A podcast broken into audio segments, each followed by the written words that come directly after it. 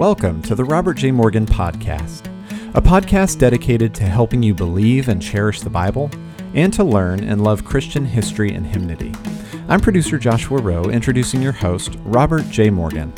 Rob has written dozens of books with titles like The Red Sea Rules, 100 Bible Verses Everyone Should Know by Heart, and Then Sings My Soul. His newest book, 100 Bible Verses That Made America, is a biblical tour through American history and has just been released. Visit robertjmorgan.com for more details and for free downloads related to this resource, or order from your favorite online retailer. Now, here's your host, Robert J. Morgan. So, what's bothering you? All over the world, anxiety levels have spiked because of the coronavirus, and not just because of the illness itself, but because of the catastrophic economic ramifications it's causing. Maybe this is running havoc through your mind, or maybe you're bothered by something else altogether. Our lives are filled with concerns, and our world is awash in worry. This series of podcasts is a Bible study based on three passages of Scripture, and it's predicated by a very simple thesis.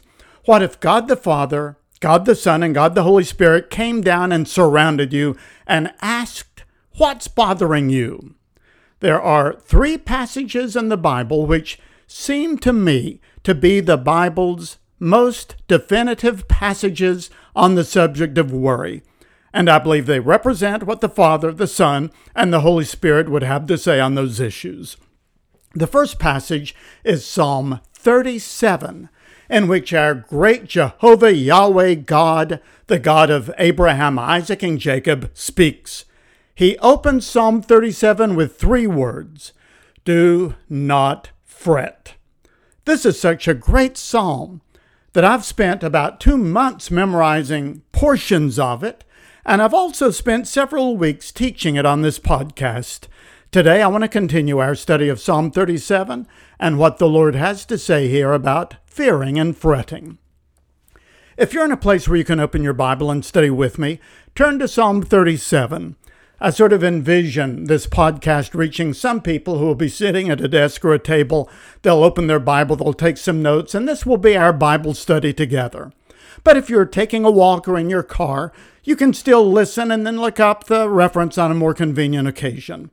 For this portion of our study, I'm using the New King James Version because that's the way that I originally began to study this psalm some years ago.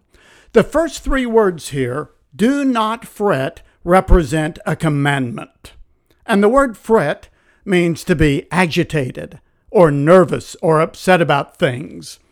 Well, in this opening paragraph of Psalm 37, the Lord gives us a wonderful set of bullet points about what we should be doing instead of fretting. So let's read verses 1 through 4. Do not fret because of evildoers, nor be envious of the workers of iniquity, for they shall soon be cut down like the grass and wither as the green herb. Trust in the Lord and do good. Dwell in the land and feed on his faithfulness. Delight yourself also in the Lord, and he shall give you the desires of your heart. Now, these verses we have already covered in previous episodes. So today, let's go on now to verse 5. Commit your way to the Lord. Trust also in him, and he shall bring it to pass. He shall bring forth your righteousness as the light, and your justice as the noonday. I want to focus on this wonderful phrase Commit your way to the Lord. Just think of that phrase again. Commit your way to the Lord.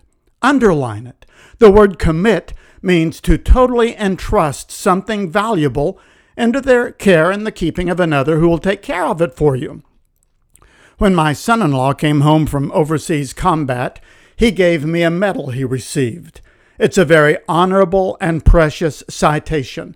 But he was suffering from the trauma of war. He really didn't want it around his house to remind him of what he had gone through, but he also didn't want to lose it.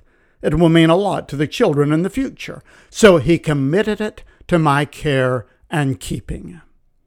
Years ago, when our three children were young, Katrina and I needed to go to California for a series of meetings over a long weekend. I called my mother and I asked her to come to Nashville and to watch our children while we were gone. That weekend, we committed our children into her care. The Bible uses this very term about Joseph in the book of Genesis, when he became the assistant or the steward for the great Egyptian rich man Potiphar. The Bible says that Potiphar committed all that he had into Joseph's hands. And then in the New Testament, when Jesus was bearing our sins on the cross, he prayed to the Father and said, Into your hands I commit my spirit. He was entrusting himself totally into his Father's keeping, even at the moment of death. The Apostle Paul made it his practice with local congregations to commit them to the Lord. He couldn't stay forever with every newly planted church. He started one and then moved on, and started another and moved on, but he committed each one to the Heavenly Father. In Acts chapter 16, verse 21, it says, Paul and Barnabas appointed elders in each church, and with prayer and fasting committed them to the Lord in whom they had put their trust. He committed his churches to the Lord with prayer and fasting and entrusted those people to God's watch care. So when we commit something or someone to the Lord, then we are entrusting it to Him. Now let's take it a step further. When we do that, and then we live in anxiety about it or we continue to worry about it, what does it say? Well, it says that we don't really trust the person into whose hands we have committed our treasure. And in the same way, when we take something that is valuable or precious or maybe troubling to us and we commit it to the Lord, well, we should have a greater degree of peace when we do that. We should have a reduced level of fretting. That's the teaching here of Psalm 37. And if we don't, we need to go back and review these aspects, including the verse that says, Trust in the Lord. Now, we can commit anything to the Lord, anything that is precious to us or of concern to us. I read recently an article by Jennifer Flanders who said that she and her family had built their house, and when they were in the process of it some years ago, she said, We committed every phase of the process to the Lord. They prayed for his blessings when the foundation were laid. They wrote verses of scripture on the studs when the house was framed. She said, We committed it to the Lord as the finishing touches were applied. We relied on God's abundant provision of strength and energy when the time finally came to move in. I think we can take a cue from Jennifer's articles. For example, did you buy a new truck or car recently? Well, take a moment and commit it to the Lord. I don't know if this sounds silly to you. Maybe I've not done this myself, I've just been thinking about it. But when you buy a new vehicle, what if you went out and laid your hands on the roof and prayed and committed that vehicle to the Lord? Or maybe your new computer or your laptop or your new piece of furniture. You commit it to the Lord. More importantly, what if God gives you a new child, a new member to your family? Commit that loved one to the Lord in a definite act of prayer and perhaps a prayer and fasting, as Paul and Barnabas did with those churches. Do you have an opportunity coming up? Commit it to the Lord. I remember preparing my first sermon. I was a young teenager, and my pastor, Winford R. Floyd, had asked me to preach on what came to be called Youth Sunday, and he helped me to prepare the notes for my sermon. And when it was all typed up in a little manuscript and folded over and slipped into my Bible, he said, Now let's commit it to the Lord. And we took that Bible and those papers and we knelt in his office and we spread it out before the Lord and we committed that sermon to the Lord. I don't think it helped the sermon any, as I recall, but the act of committing it to the Lord is something I'll never forget. I think maybe it sometimes helps us to have a personal little ceremony like that or a ritual I remember when I sent the manuscript of my book, Mastering Life Before It's Too Late, to the publisher. I hiked up the hill to a particular spot that I knew above our house, and there's a big rock on the crest of the mountain. I know about that rock. I go up there occasionally to pray, and I knelt down there and I committed that manuscript to the Lord. Well, listen to this verse. Proverbs 16, verse 3 Commit to the Lord whatever you do, and he will establish your plans. Commit to the Lord whatever you do, and he will establish your plans. And likewise, 2 Timothy chapter 1 verse 12 says, I know in whom I have believed, and am persuaded that he is able, he is able to keep what I have committed to him until that day. I'll tell you, I've been convicted by this concept of committing things to the Lord. In the last year, I've made purchases, I've faced difficulties, I've had opportunities, and in a generalized way, I believe I've committed them to the Lord. I've prayed about them. But now it seems to me that maybe I should be more intentional about this act of committing things to the Lord. There are times when maybe I should set aside five minutes or 10 minutes or a period of time to officially commit certain matters or certain people or certain items or certain dreams or certain opportunities to the Lord. Again, Proverbs 16:3 says, "Commit to the Lord whatever you do, and he will establish your plans." So let's take a moment and review. Psalm 37 says, "Do not fret, instead, number 1, trust the Lord, number 2, do good, get busy, do the next thing. Number 3, dwell in the land and feed on his faithfulness. Number 4, delight yourself also in the Lord. And number 5, commit your way to the Lord. And now let's go on to verse 7, because this gives us the sixth way to displace a fretful mind. Verse 7 says, Rest in the Lord. Rest in the Lord. I feel overwhelmed by this phrase. And to my surprise, it is technically the only time that this exact phrase occurs in the entire Bible, here in Psalm 37, verse 7. But the concept of spiritual and internal and emotional rest is everywhere in the Bible. The Hebrew word means to grow silent or to be still, and this word is used many times in the scripture. It's the picture of a fretful child who calms down and rests in the arms of his father or mother. And in fact, Psalm 131 says, I have calmed and quietened myself. I am like a weaned child with its mother. Psalm 62, verse 5 says, Yes, my soul, find rest in God alone. My hope comes from Him. One writer said, his name was David George, resting in the Lord involves a change of attitude, admitting that I'm not in control. It does not mean literal inactivity but it does mean a conscious moment by moment awareness of His presence, love, and leadership. It means acknowledging God's sovereignty in the simplest as well as in the grandest affairs of my life.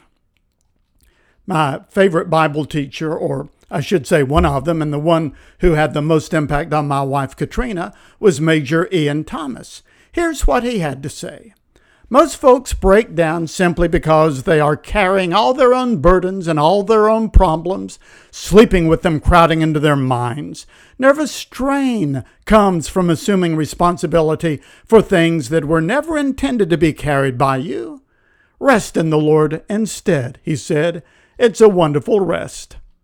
Imagine, for example, you're struggling up a hill with a heavy suitcase. I've done that a number of times. I remember once trying to lumber up a steep sidewalk in Paris with two cumbersome suitcases, back before the days when wheels and rollerboards were popular. I'd go a few feet and pause to rest and change hands and then grip those things and start out again. But imagine that at that moment a streetcar came by and stopped for me. Put your load right there, says the driver, and take this seat by the window. Well, I would still be going up the hill. I would still have my load. I'd still be headed in the same direction. I'd still have a journey in front of me. But I would be resting in the power that came from a source from outside of myself. so that I would simply lean back and say, Thank you, Lord. I believe that's something of what it means to rest in the Lord. Nancy LaPont wrote a little book about this from her own experience. It's called Living in God's Rest. She described a hard period in her life. The state government dissolved her position at work, and her husband's retirement wasn't enough to cover their bills. He was a Vietnam veteran who had contracted multiple disabilities from Agent Orange. They were depending on the Veterans Administration to help them, but months went by. Nancy said they were hanging by a thread, but they read the Bible every day and they prayed about their needs. Six months later, her husband was diagnosed with a melanoma requiring surgery. At the same time, their aging parents were suffering from disability, and their adult children were encountering difficulties of their own. Just when Nancy felt at the breaking point, she said the Lord gave her a word. It came forcibly into her mind or into her heart, and it was the word rest. The word came to her with unmistakable clarity rest, R E S T. At first, Nancy took this to mean physical rest because she had worn herself to exhaustion. So she started going to bed early and sleeping a little longer and not feeling so guilty about taking naps, but still the Lord brought this word to her mind rest. And she began noticing how many times in the Bible this word occurred, such as here in Psalm 37. She said, It wasn't just physical rest I needed, the Lord had much more in mind. So Nancy did a study of the word rest in the Bible, and it really changed her life. She wrote this little book based on her study. She said, quote, resting is so much more than taking a nap or stopping our frantic pace of life for a quick breather before running onward. The truth is that if you do not know how to rest in God, your attempts at attaining inner peace will prove futile. Nancy looked up the references to rest in the Bible and made it a real focus of her study and meditation. She especially would draw strength from Psalm 91, which begins, He who dwells in the shelter of the Most High will rest in the shadow of the Almighty. She said that when our minds are in this kind of spiritual rest mode, we cannot be shaken. We are abiding in complete trust and faith that God is in complete control and we are not. And that's not only all right with us, it's really wonderful. He is not only in control, but He has all the wisdom and knowledge by which to govern our affairs and He decides and acts on our behalf and for our good. He knows what our needs are and our purpose, our calling, and our gifts from Him are to be used for His glory. She said that is a wonderful way to experience God's rest. Well, if you battle nerves like I do, I want to suggest a similar project for you. Go to a concordance or maybe an online Bible source like Bible Gateway and choose a good translation and look up that word rest. Now, don't be dismayed. In the New King James Version, there are 546 occurrences of that word from Genesis to Revelation. But by scrolling down the list and scanning the verses, you can eliminate most of them. For example, there are a lot of verses that talk about the rest of something happening or about what the rest of the people did. And you can skip all of those. But you may find, I don't know, 20, 30, 40, 50 verses that relate to your specific study. Only one will say, rest in the Lord, and that's in Psalm 37, but there are a lot of other times in which the word rest occurs in a similar way. For example, in Matthew 11, 28 and 29, Jesus said, Come unto me, all you who labor and are heavily laden, and I will give you rest. So spend the next month or so studying the collection of verses that the Lord gives you. Just jot down the references on a pad and then go to your desk day by day and start where you left off before and look up the references and read them in the context. And you may find ways of categorizing them or organizing them And you can even create your own small group Bible study to share with others on the subject of resting in the Lord. You might even want to go on and look up other words like quiet. The Bible says in the book of Isaiah, "In quietness and confidence shall be your peace." You may want to look up the word still. For example, Psalm 46 says, Be still and know that I am God. This is a very prolific subject in the Bible. It's important to God. So when you do a topical study like this and you just immerse yourself for a while in that subject of inner spiritual rest, you learn how to entrust things into God's care and into His keeping. You learn how to trust Him because you are regularly taking your people, your problems, your potentials, and you're committing them to the Lord, then really you'll begin living on another level. You'll be resting in the Lord. Jesus, said the hymnist, Jesus, I am resting, resting in the joy of what thou art. I am finding out the greatness of thy loving heart. Well, I'm glad you've tuned into this podcast. I hope it's been a restful few minutes for you. It was produced by Joshua Rowe and Clearly Media, edited by Elijah Rowe, music by Jordan Davis. For more information and resources, visit my website at robertjmorgan.com. You can follow also on Facebook, Twitter, and Instagram. This is Robert John Morgan speaking. Thank you for listening.